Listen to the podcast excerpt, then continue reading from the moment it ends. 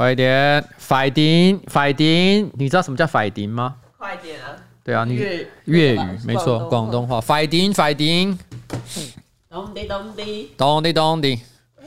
哎，哎呦，你干嘛顶我那一根？你为什么要顶我那一根？哦，美高，哎，我插不进去。你啊，我你问我插不进去，我怎么知道你为什么没插进去？啊，他那个你是智障吗？什么？哦，请擦，快点！真的是连擦都不会擦，我真的是气死我！我真的是要把这个擦爆。啊，你擦 你你要把它擦爆！我刚听到了什么？我听到了什么？喂喂，好，有。你听得到你自己的声音吗？有的。好，所以你要你要擦爆了没？擦爆，擦爆。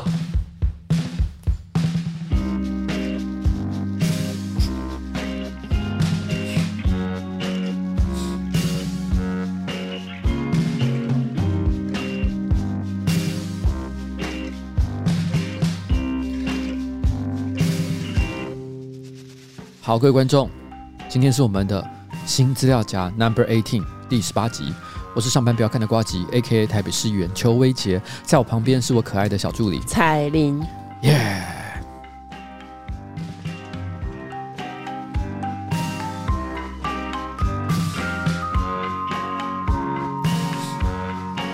你看这杯子是发霉吗？我傻眼。我傻眼嘞！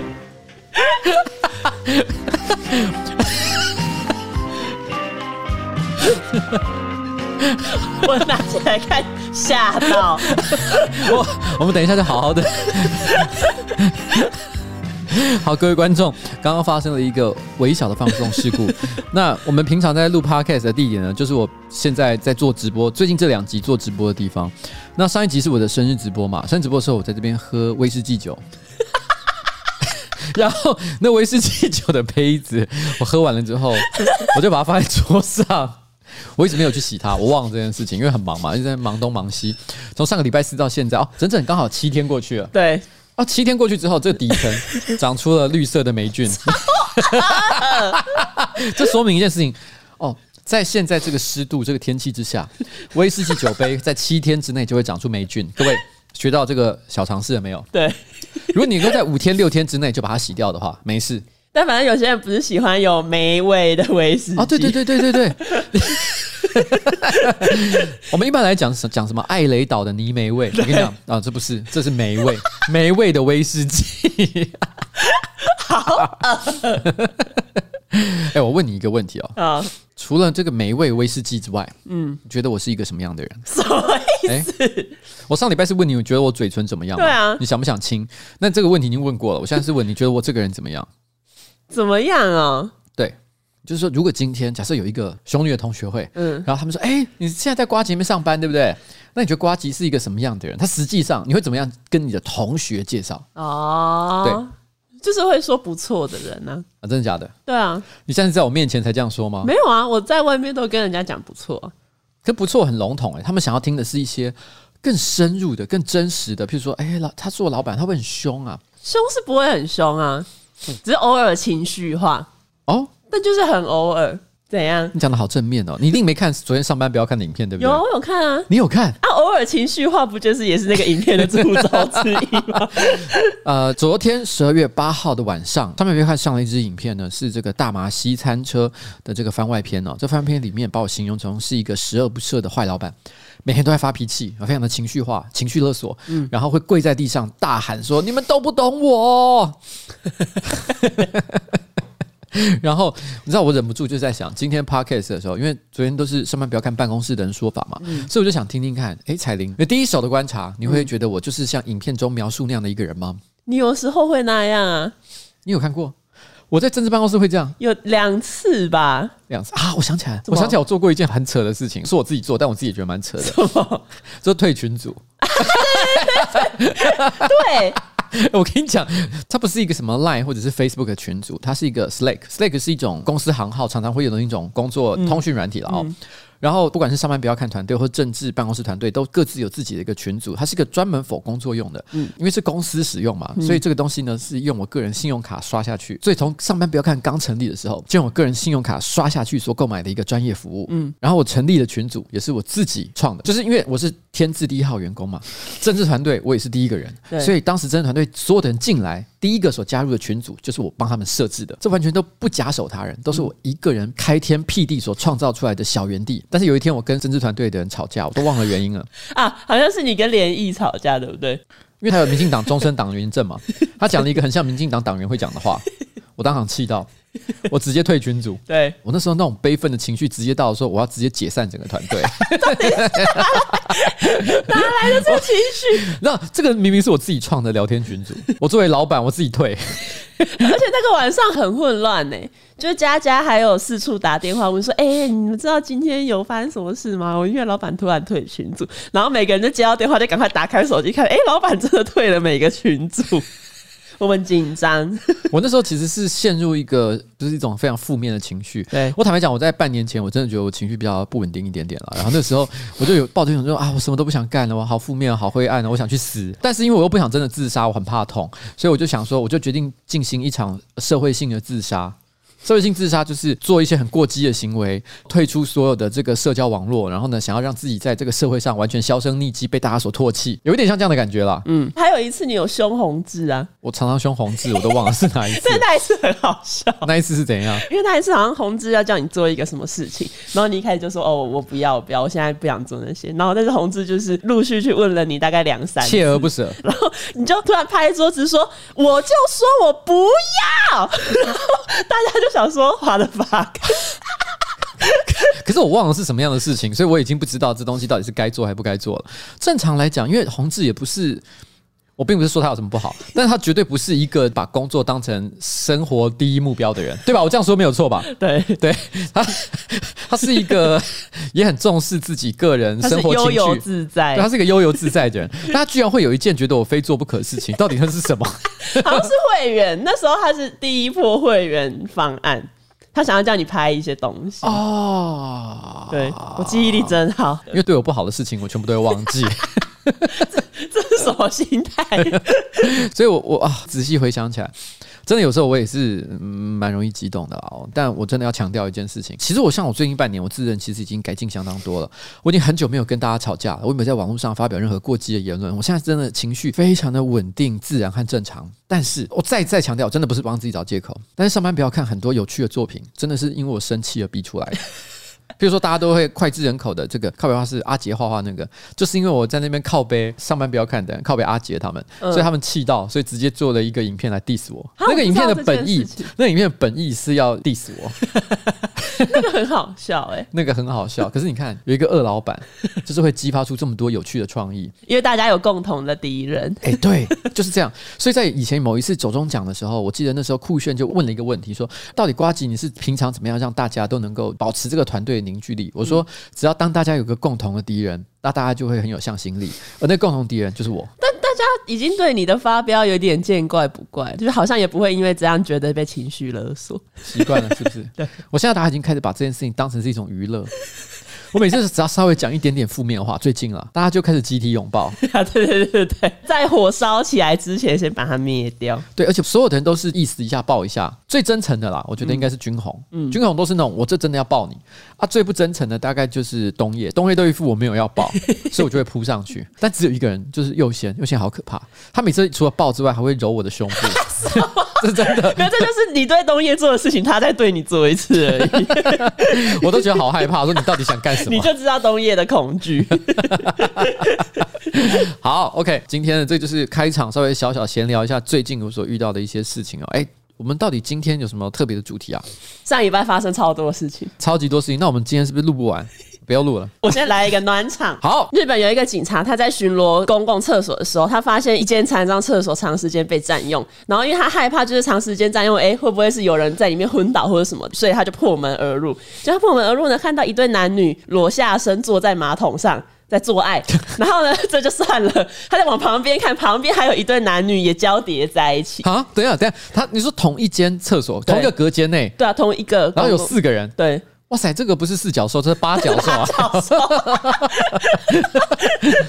而且 而且，那厕所是有多大间呐？这想到都觉得，就残障厕所应该算是蛮大间的吧？啊，对，好屌哦。然后呢？然后呢？因为里面的画面就是女生坐在男生腿上，看到警察破门而入，然后女生看到就直接吓到捂住嘴巴，神情非常的紧张。但这种时候应该是先捂住脸吧？哎、欸，这就是一个有趣的问题。我我以前就有发现一件事，就是当有一个女生，假设她裸体，并不是说在做爱，单纯可能比如说泡温泉啊，或任何场合不小心裸露，嗯，好像绝大多数女生第一个反应是遮住胸部啊，对，她不是遮下体哦，她是遮胸部。嗯我说啊，要没得，可是正常来讲，譬如说这个裸露这件事情，嗯，露两点，我们都是称之为是第一级、嗯、啊，露第三点啊，就是更严重的一个层级。嗯，可是女生直觉是觉得胸部比较严重。哈，可是我之前有一次大学的时候洗澡，因为我常常忘记锁门，然后反正就是女宿嘛，就有人不小心开门进来，我第一个先遮肚子，因为我觉得我肚子很大。可是，可是我后来有看过有一个人，他提过一个想法，就是说，管他遮哪里，其实遮脸、嗯、就是看你刚刚讲的那个逻辑、哦、最快，因为没有人知道到底拍到了什么东西。哦，对，你居然是遮遮肚子，肚子比 比其他部位还尴尬。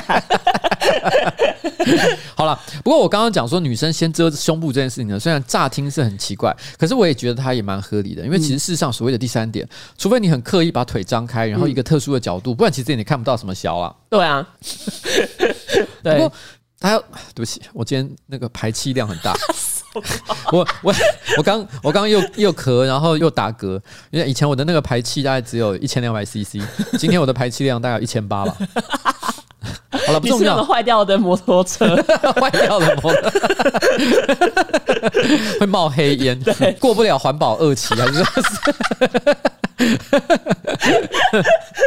好不重要哦，我是我记得前阵子台北的那个捷运，不是就是讲说，其实如果有任何乘客旅客啊上厕所超过三十分钟，他就要立刻破门而入，还是怎么样？哦，就是会有人去关心，关心说你到底发生了什么事情？对，我想这个可能有两个状况啊，一种状况就是他可能身体遭遇某些意外，嗯、突然之间在里面呼吸不过来，哦，昏倒，昏倒什么之类的要去救他。当然，可能我觉得有第二点是很担心，在有人在里面做一些奇怪的事情。哦，我想这两点应该都有了，因为正常人在厕所里面不太可能待超过三十分钟，除非很特殊的情况。但是你知道吗？当时那个新闻一出来，上班不要看，政治办公室也有，全部都立刻在群组内贴这个新闻，而且都 tag 我，叫我看。因为你每次都占用厕所超久的，他们就说这里就有一个人每次都超过三十分钟，老板要特别注意这件事情。对，我就说你那是你们的体感时间三十分钟，但实际上可能 maybe 只有十一、十二分钟而已。你们只是觉得很久，那也还好啊。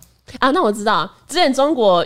有一个企业，它也是在公司里面的厕所装，可是它是装计时器，就厕所的正上方就是会有一个时钟，记你门关上之后过了多久。你应该是要装那个。我个人是觉得应该只有十一、十二分钟，但是每次出来大家都说老板在里面超过半个小时之类的，我心里都想啊，有吗？有一个人我一直都觉得我蛮想要跟他道个歉的，关于我这个人上厕所的事情。嗯，因为上班不要看，加上平常有在这边上班的人，就包含这个政治办公室的人，嗯，十几个人吧，嗯。但是不知道为什么有一个人特别容易受到我的上厕所的时间的影响，是我吗？感觉是我，我，我真的不知道为什么。就是有时候我在里面，然后使用厕所，你们先不要管我在里面做什么，但是我就待了比较长的一段时间。然后通常来讲，因为一个人会在厕所里面待比较长的时间，一定在做一些比较严重的事情。严重的事情呢，就是表示它的气味啊，或者是清洁上面也会有比较大的影响。嗯，所以通常大家遇到前面有一个人会待比较久的时候，一定会想说，间隔个五分钟、十分钟再进去，这是正常人的反应嘛。嗯，但我有非常多次，我一打开门，就另外一个人跟着冲进去，那个人就是彩玲。我不知道为什么，我每次都说：“哎、欸，彩玲不要，彩玲不要，我求你。”但彩玲都直接冲进去，我心里想说，他一定是忍太久，他根本不顾说哦那个气味还是什么之类，五分钟、十分钟、三，对。然后我每次都有一种，就很羞耻，你知道吗？哦，因为会让别人闻到你的那个味道，我就觉得彩玲。我、哦、后来因为又实在太常发生这件事情了，就是可能一个礼拜就会发生个两三次，然后我后来都一度在想，彩玲不会是喜欢吧？不是，谁会喜欢那个味道？有病啊！因为你每次都跟着我后面上厕所，我都不懂为什么。不是啊，因为我平常喝很多水，然后有一个很奇怪的现象，就是只要我发现厕所有人，我就更容易想尿尿。就是每次像比如说打扫阿姨来，她可能会在厕所就是用一些拖把什么的，我就会觉得哦，那一天特别的想要尿尿。对，我 我突然想到一件无聊的事，就是。我们上一集啊，完全没有聊任何屎尿的话题。对，然后就有个观众留言说：“哇，这一集很棒，这个幽默感达到新高度，而且一点屎尿都没有。”嗯，我有看到这个。嗯，那我们刚刚 直接幽默感到新低度，又在屎尿，又在屎尿。好啦，反正我觉得哈，就是在公共场合，不管是你在职场啊，还是说在这个捷运站啊，使用这公共厕所要保持公德心啊，不要造成大家的困扰哦。嗯、我觉得这件事情其实蛮重要的。不过说老实话，的确，我就我所知，台北市有几个特定的公共厕所是知名的约炮地点。你说的该不会是台北车站附近的公厕吗？啊，对啊。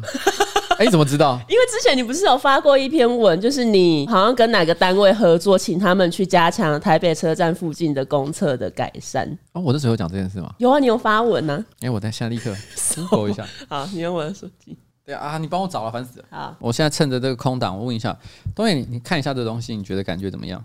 他现在正在看我那个发霉的威士忌杯，就很混沌啊。作为一个摇滚乐团的贝斯手，你觉得这东西有没有很酷？够不够朋克？这个比较金属吧。啊，对。比较适合红字哈，对，什么啦？发霉的威士忌杯不对，发霉的威士忌杯感觉像是民谣歌曲的歌名哎，感觉像五五声之类的可以唱。温室的杂草，荒山的茉莉。好了，OK，你有什么话想要特别对我们的观众讲？因为现在彩铃正在寻找资料，别再留言洗鸡鸡哦。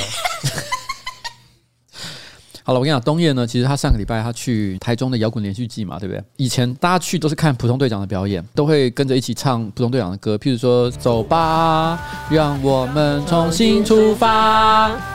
就算会有伤痛，需要付出代价。哦，他可能会唱这些歌，但现在都不是了，大家都直接看到东野第一句就是“哎、欸，有没有洗鸡鸡”，这句话已经离不开他了。这搞不好会成为他们啊行曲。你们新的夯曲《洗鸡鸡》哎，你们应该写这样的一首歌，对啊，很强哎，很很赞。台北腔团才写这种歌。举个例，什么样的台北腔团？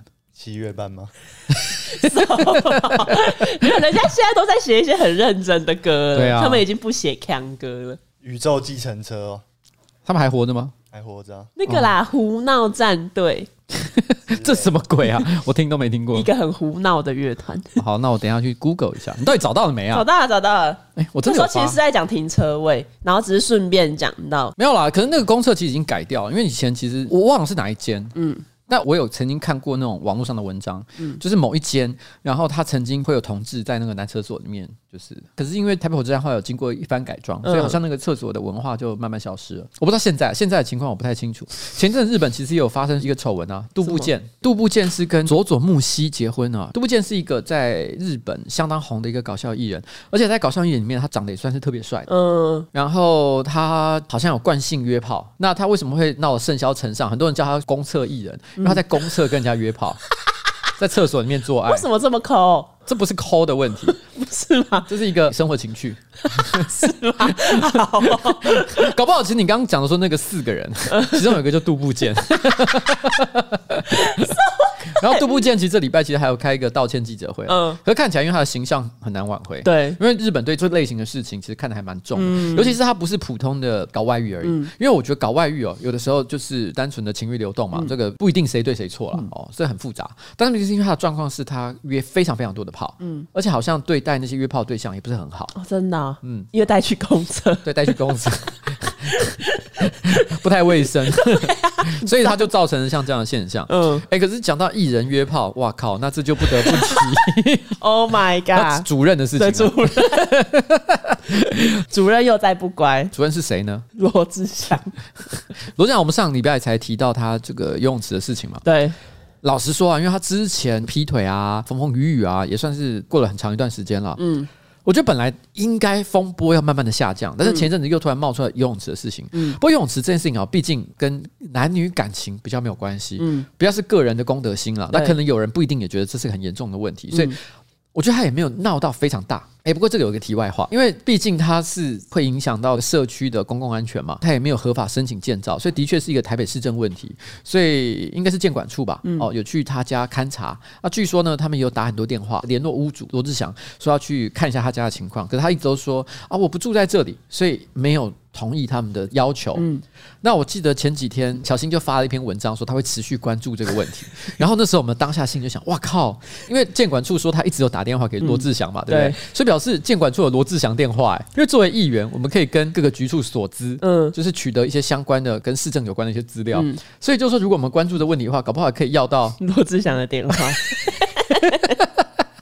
我可以晚上传简讯给他。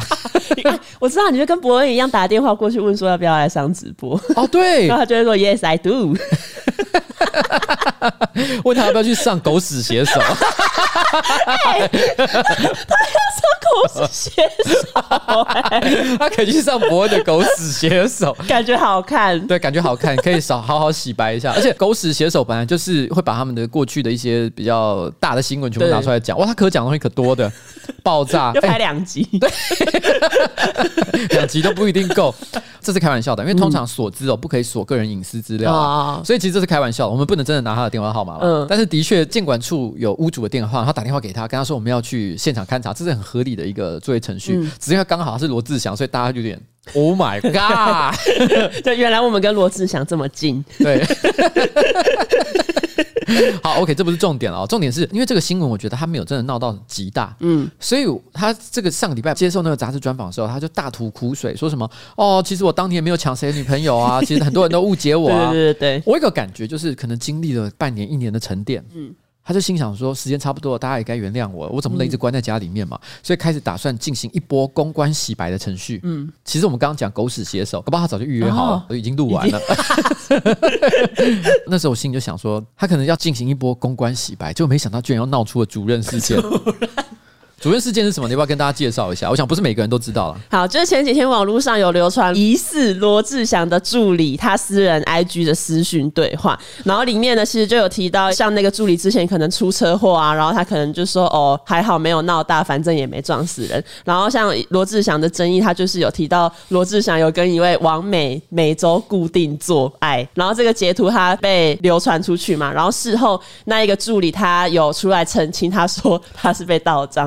My God，他不是直接说这一切子虚乌有，他是直接说：“哎呦，这盗账号。”他甚至还有出示那个他去警局报案的三联单，就是他被盗账号。不过他盗账号这件事情，他指的是说里面呃流出的截图是因为盗账号才跟着流出，还是说他指的是因为盗账号，所以里面所写的讯息都不是真的？他指的是里面所写的讯息都不是真的。其实我觉得前者的解释比较好，欸，哎，对，因为这个太怪了，就是盗账号的人为什么会知道？你是罗志祥的助理，而且还会写这些有的没有的话，而且几乎所有的这个名人发生任何公关上的一些危机的时候，最常讲的一件事情就是什么 盗账号，对，盗账号或者是小编写的，对，小编都不是我的问题。我觉得突然之间觉得，我甚至于开始觉得有点同情他了，是有点可怜，有点可怜。你知道为什么吗？因为如果今天罗志祥他是一个单身状态，嗯，那他想要跟什么王美？约炮，嗯，他家的事情，我才不会谴责他。谁会谴责他这件事情？嗯、可是我觉得他好不容易想要振作起来，然后呢，上了一个媒体，然后想要讲一些洗白自己的这个消息的时候，干、嗯，突然之间冒出了这个主任的事情，哇，这下子什么话都白讲了。说到做爱。就一定要讲上个礼拜青山王绕境的饭店活春宫、欸欸欸欸、哦！我想，我本来想说做爱怎么会跟青山王有关系啊？对，我想起来，的确有，但不是青山王做爱，对，不是青山王，青山王做爱这个有点可怕。对对，绝对不是这件事情，我们要保持恭敬的态。我本来刚刚有点吓到，想说你在公山小，不是不是，是青山王绕境的路上，路边的饭店发现有人活春宫，对，活春宫。哎、欸，可是这件事情我觉得有一点离谱，哎，就是为什么凌晨放炮不犯法？嗯。但是 打炮却犯法，对啊，其实我也觉得很奇怪啊。打炮犯法，对啊，打炮错了吗？对，其实严格说起来，他们也是在自己的私人空间，窗帘比较没拉好。但如果说今天那时候没有绕境活动的话，嗯，其实可能也不会有人看到，因为其实所谓的青山王祭这个活动，它的意义就是在于所谓的夜访，它就在深夜时间去访查民居，所以这个夜访的过程当中，就刚好让大家目击了这个深夜的活动。不过我觉得青山王祭哦，其实说呢，它是一个我觉得在台湾算非常重要的一个宗教活动啦，嗯、然后也非常的有民间文化的生命力，我觉得是很好。我也希望它可以长久的一直办下去。嗯、可是我认为哈，作为一个台北市议员，我的观点是这样啦，就是青山王祭，它其实在过去夜访的过程当中，传统的习俗呢是要把门窗紧闭，哦，大家不得去观礼。当然呢，随着时间的改变，这个活动有一些变化，有了一些比较流行的色彩。其实我觉得也没什么太大的关系，大家要增加一些阵头的活动，我觉得也都 OK。嗯，但是在过去每次办青山王祭的时候呢，其实都会开协调会，跟台北市政府约定好关于这个活动的时间范围，然后到底可以做什么样的事情，不能做什么样的事情，其实都有一些规定。但是今年呢，对于这个规定遵守情况是特别的差。嗯，很大的原因是在于说，因为其实今年一百六十五周年，逢五就会做大一点，所以他就有邀请到比较多不同的宗教团体，然后大家都各自表演，那变成是说青山宫这边约束力变得比较没有那么强。哦，所以尽管这不是青山王记的本意，嗯，但是最后就是因为太来了太多人了，每个人都有自己各自的习惯、文化、表演方法，所以越弄越晚，连续搞了三天，有人到了快要天亮的时候，都还有听到鞭炮声，有人在鼓噪，嗯，所以导致很多当地的居民夜不成眠。我认为这是真的不太好的一件事情。假设今天是第二天还要上班的人，连续三天晚上到凌晨三四点都还睡不着，嗯，哎，这是个很严重的问题，更不要提如果他家里面有人有睡眠障碍，哦，或者是说家里面有小孩，哦，对对对，两三岁的小孩会受不了，会绝对会疯掉的。所以我觉得今天办像这样的一个民俗活动，也要考量到它跟社区居民之间的关系啦，并不是一句就是说，哎，我觉得这个民俗活动非常的棒，这是文化，这是值得骄傲的台湾的特色，我们就可以说这件事情不用顾及当地居民的观感，而且更重要的事情是，因为其实现在的青山王祭呢，跟过去的传统已经不完全一样了，所以所谓的遵循古法这个说法已经不成立了。哦，对，这个习俗也是慢慢演进而来的。那你再做一些不同的改变，也绝对是可以的。嗯，我们让这个活动既热闹，既有特色，又有趣。但是问题是呢，应该还是有机会可以兼顾到，不要让大家觉得太困扰了。嗯嗯。比如说，你今天活动十二点一点以前一定要结束。嗯。我想这个事情应该还好吧。嗯。我想大概就是这样了。嗯。因为现场真的是状况很糟，不只是噪音而已。因为我们还有住在那里的朋友，就说半夜还看到有人在路边直接随地大小便。哦，对对对。所以我想这个东西啊，真的是要好好约束一下了。好了，就这样。好，其实上个礼拜很多地方都有火灾。哦，就跟火相关的事件，就是台中有一个柠檬饼创始店，它就是也有发生火警嘛，然后就是几乎整间店都烧掉。除了这个之外，还有中天的火警，中天有火警，有人烧起来。哦，Oh my God！等一下，我还在想说，我以为你在说他们的大楼发生了什么小意外，不是，是大楼前面的小意外。Oh my God！这个好像我们应该保持。这个有点可怕的，有点可怕的事情，就是说我们还是哀矜勿喜啦，好不好？就是不要把这个人命关天的事情拿来当成一个笑话。对，可以抗议，但是不要伤害自己。对对对，我们还是要跟大家讲，就是不管你有什么样的诉求哈，还是希望尽量保重自己的身体，好不好？对。然后除了这个之外，台中又是台中，就最近有一家牛排馆突然开始起火，然后有一个乘客，因为他才刚点了一个蛮贵的牛排套餐，才刚不是乘客。他那个叫顾客，顾客，他有个顾客，他有个顾客点了牛排，我知道我有看到这个新闻，他他点了牛排之后，结果那个火刚烧起来嘛，牛排刚送到，他忍不住吃了两三口，他因为他朋友的菜还没送，他说够了没？他朋友还录影，他录影说是是怎样，是是多饿，他吃了两三口说好嘛好嘛，那才走掉，对，才赶快逃生，多想吃四百多的牛排，四百多的牛排我是不吃的。等一下，你刚刚你要不要讲一下你刚刚订饮料的事情？没有了，我先我先讲一件事情，我绝对没有不吃四百块牛排这件事情，因为事实上在我家附近有蛮多小的西餐厅，嗯，其实它可能牛排价格就是三四百块钱，其实我也蛮常吃的，嗯，大家都对我有个印象，就是我这个人生活过得比较糜烂，比较奢侈，我以前在某一支影片里面还说八百块以下东西我是不吃的，但是都是开玩笑，那因为今天下午的时候，因为我。今天一整天都好忙，然后心情有点郁闷，所以我就说我一定要来喝一个抚慰人心的饮料。嗯、那我脑海中第一个想到的是春水堂的胚芽奶茶，因为我以前就是在春水堂喝到胚芽奶茶，所以我说我要喝春水堂的胚芽奶茶。我怎么一直重复讲这件事情？你要先把这个置入观众的脑海。对，我就是要胚芽奶茶，可是我不知道哪里有卖啊。因为平常像我们家小朋友最喜欢订可不可，可不可没有培养奶茶，所以我那时候就搜寻了一下某某外送平台，因为我没有收他钱啊，赶快付我钱哦，付我钱我就会讲的很清楚。我 我就今晚今晚今晚想来点 胚芽奶茶，因为我今晚想来点胚芽奶茶，我就搜寻一下，哦，我就搜到叉叉楼，他有卖胚芽奶茶，复刻胚芽奶茶，我就说，哎，我要点这个，然后我一点下去，发现哇，干，他的胚芽奶茶一杯才卖五十块，你知道？我没有记错的话，春水堂卖的好像九十还一百块吧。然后我就说哈，五十块配上奶茶，这能喝吗？然后彩玲他们就觉得说，你刚刚公三小，就诺基诺基就说你怎么会有这种观念？所以我后来因为你通常这种点单都会有一些附加的选项，比如加大啊，然后加一些什么料啊之类的，我就拼命加一加，就才六十块。我还是觉得很不安心。哈，才六十块的培养奶茶，这真的能喝吗？而且他一直到拿到饮料的时候，他还在那边碎碎念说：“哦，我真的很不放心。”然后边说边插吸管。我现在已经快喝完了，好，很棒，还不错。不能从价格去判断一个东西，不行，不行，不行，不行。培养奶茶真的是，它是少数，我觉得在外送茶饮里面当中，嗯，然后呢，会给人有饱足感，但是又不会给人不健康的感觉的饮料，因为你总觉得胚芽就是健康的意思。屁啦，那你真的跟在外面喝香蕉牛奶，然后觉得自己超健康，那根本就也都是一堆糖啊。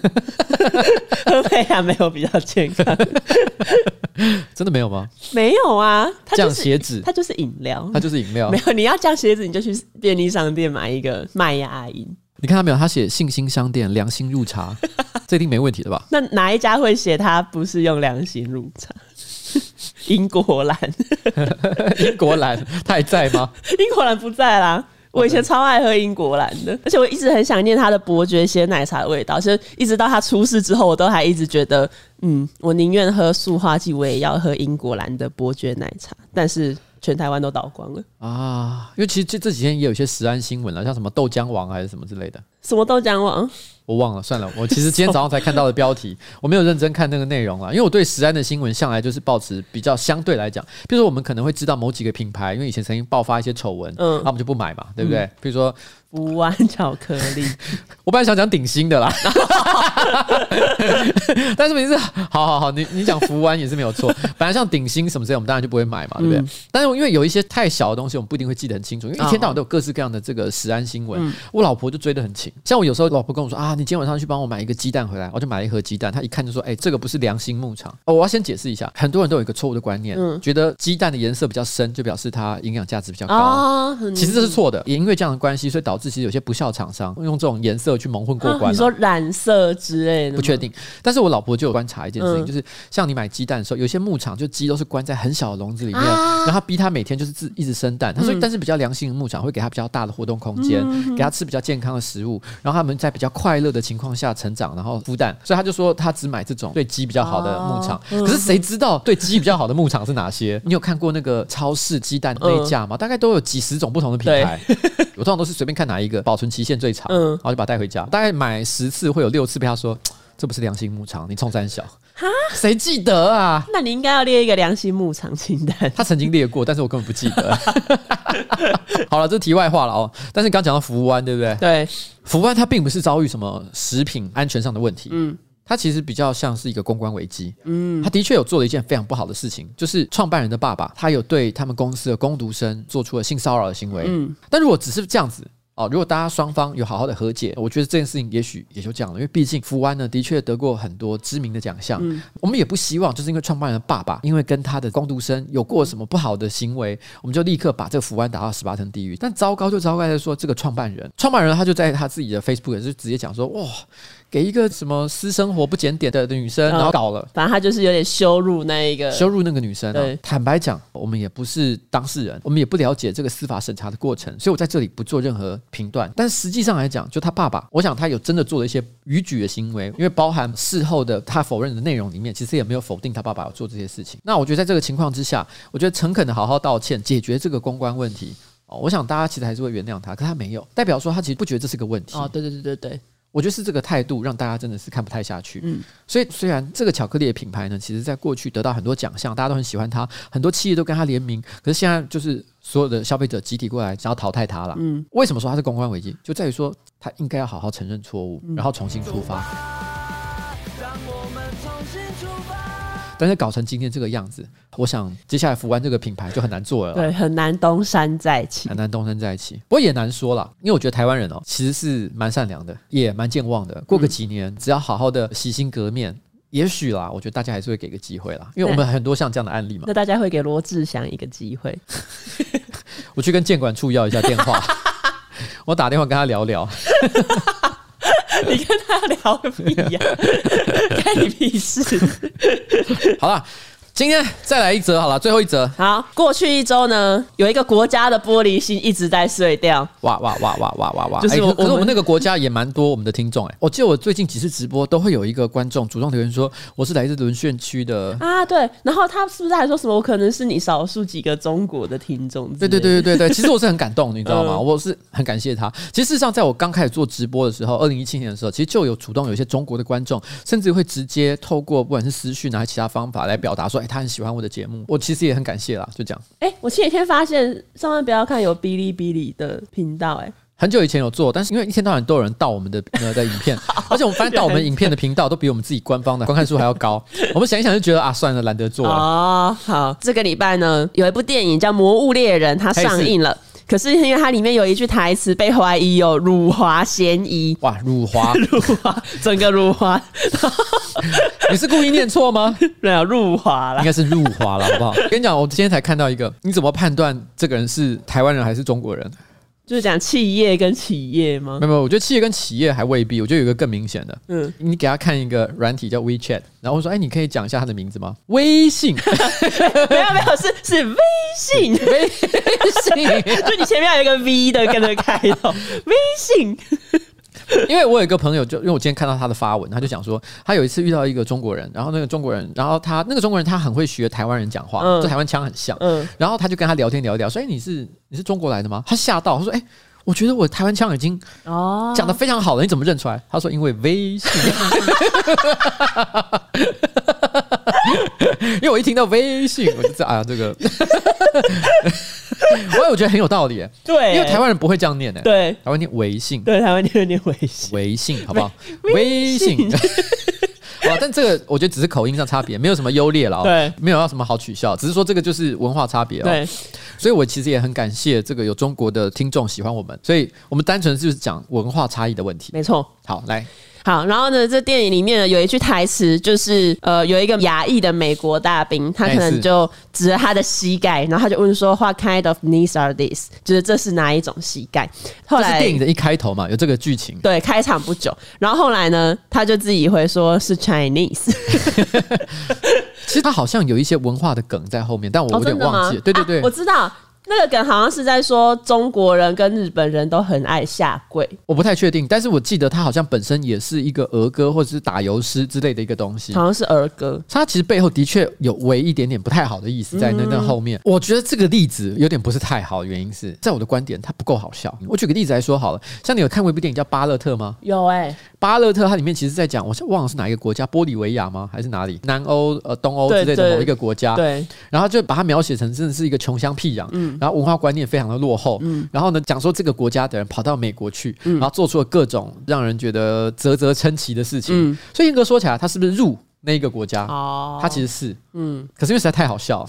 好笑到其实我们都接受这件事情，哦、因为这个东西是这样，他如果把这个搞笑的油门踩到底的时候，嗯，你就知道这东西不是真的。你取笑到一个极限，你就知道这是一个讽刺。我记得他的梗概就是那男主角波勒特，他要去美国学习美国文化，嗯、但他不小心看到了《Baywatch》海滩游侠，然后里面的女主角叫做潘蜜拉安德森，那她其实是一个整容女星啊，在美国的流行文化里面算是一个有褒有贬的人。反正她就是喜欢上了一个暴乳女星，然后她一心想要去好莱坞把她娶回家。但这件事情怎么可能会发生？一个莫名其妙的来自南欧、东欧小国家的一个人，然后突然说要去娶潘，呃，要去娶潘蜜拉安德森。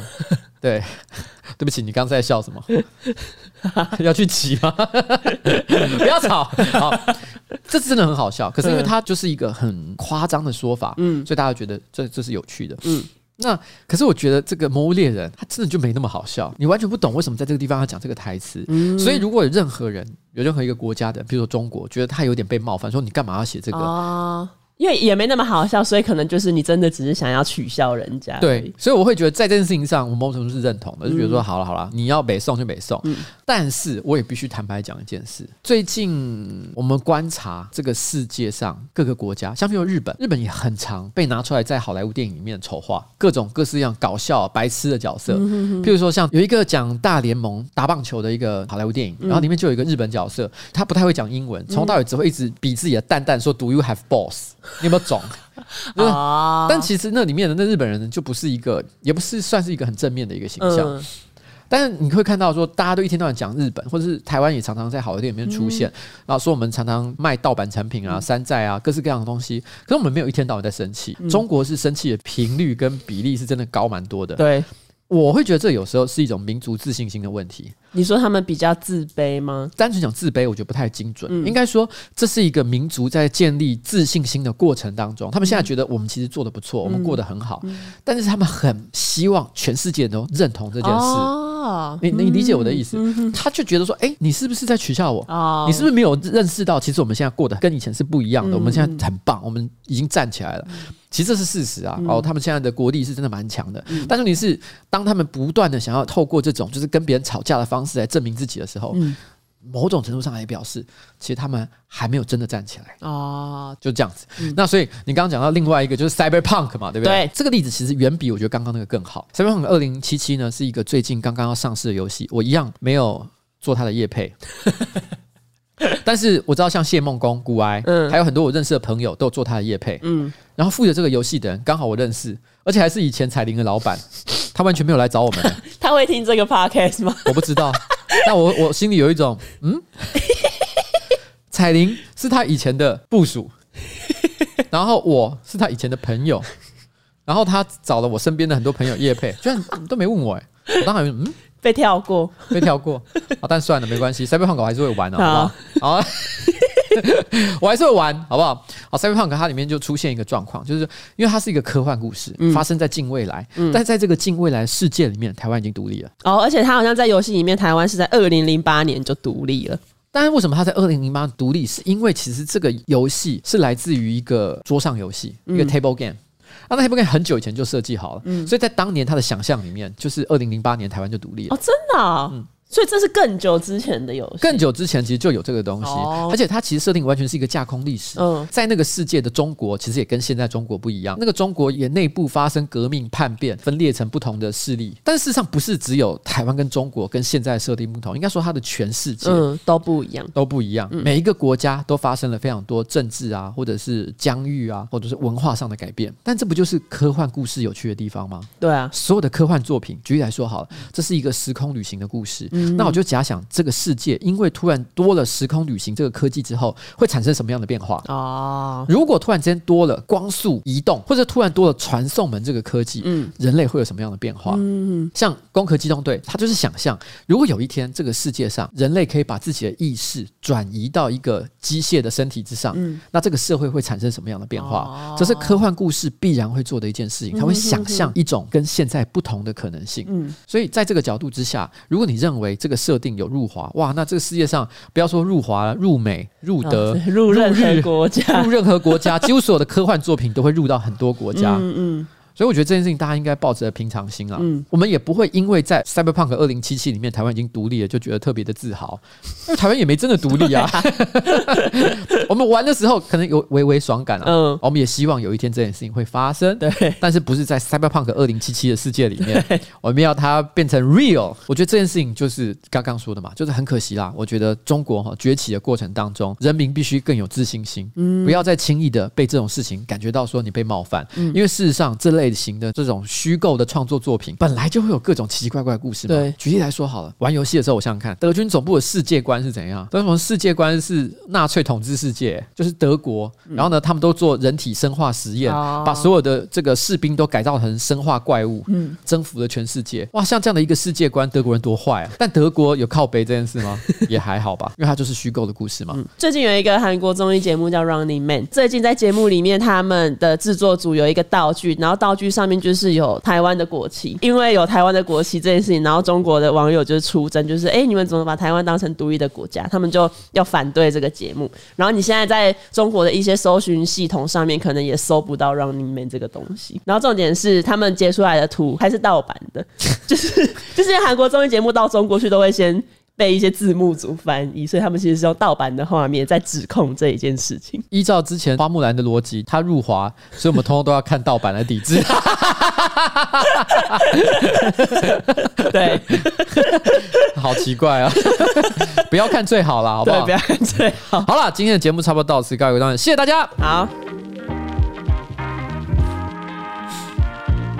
哎，我今天是不是真的应该要先小睡一下？因为我今天讲话好像真的比较碎一点。今天不会啊，你有更碎的。之前啦，之前。那你以后可以睡觉是最好的。但你今天也是有咬咬螺丝啊？对啊，我很常咬螺丝啊，我有一点口疾呢。哎，你有发现吗？就我讲话很常口疾。好了好了，开心就好。为什么是这个结论？好了，我们今天的节目准备要到此告一个段落喽。好，跟大家说拜拜，拜拜。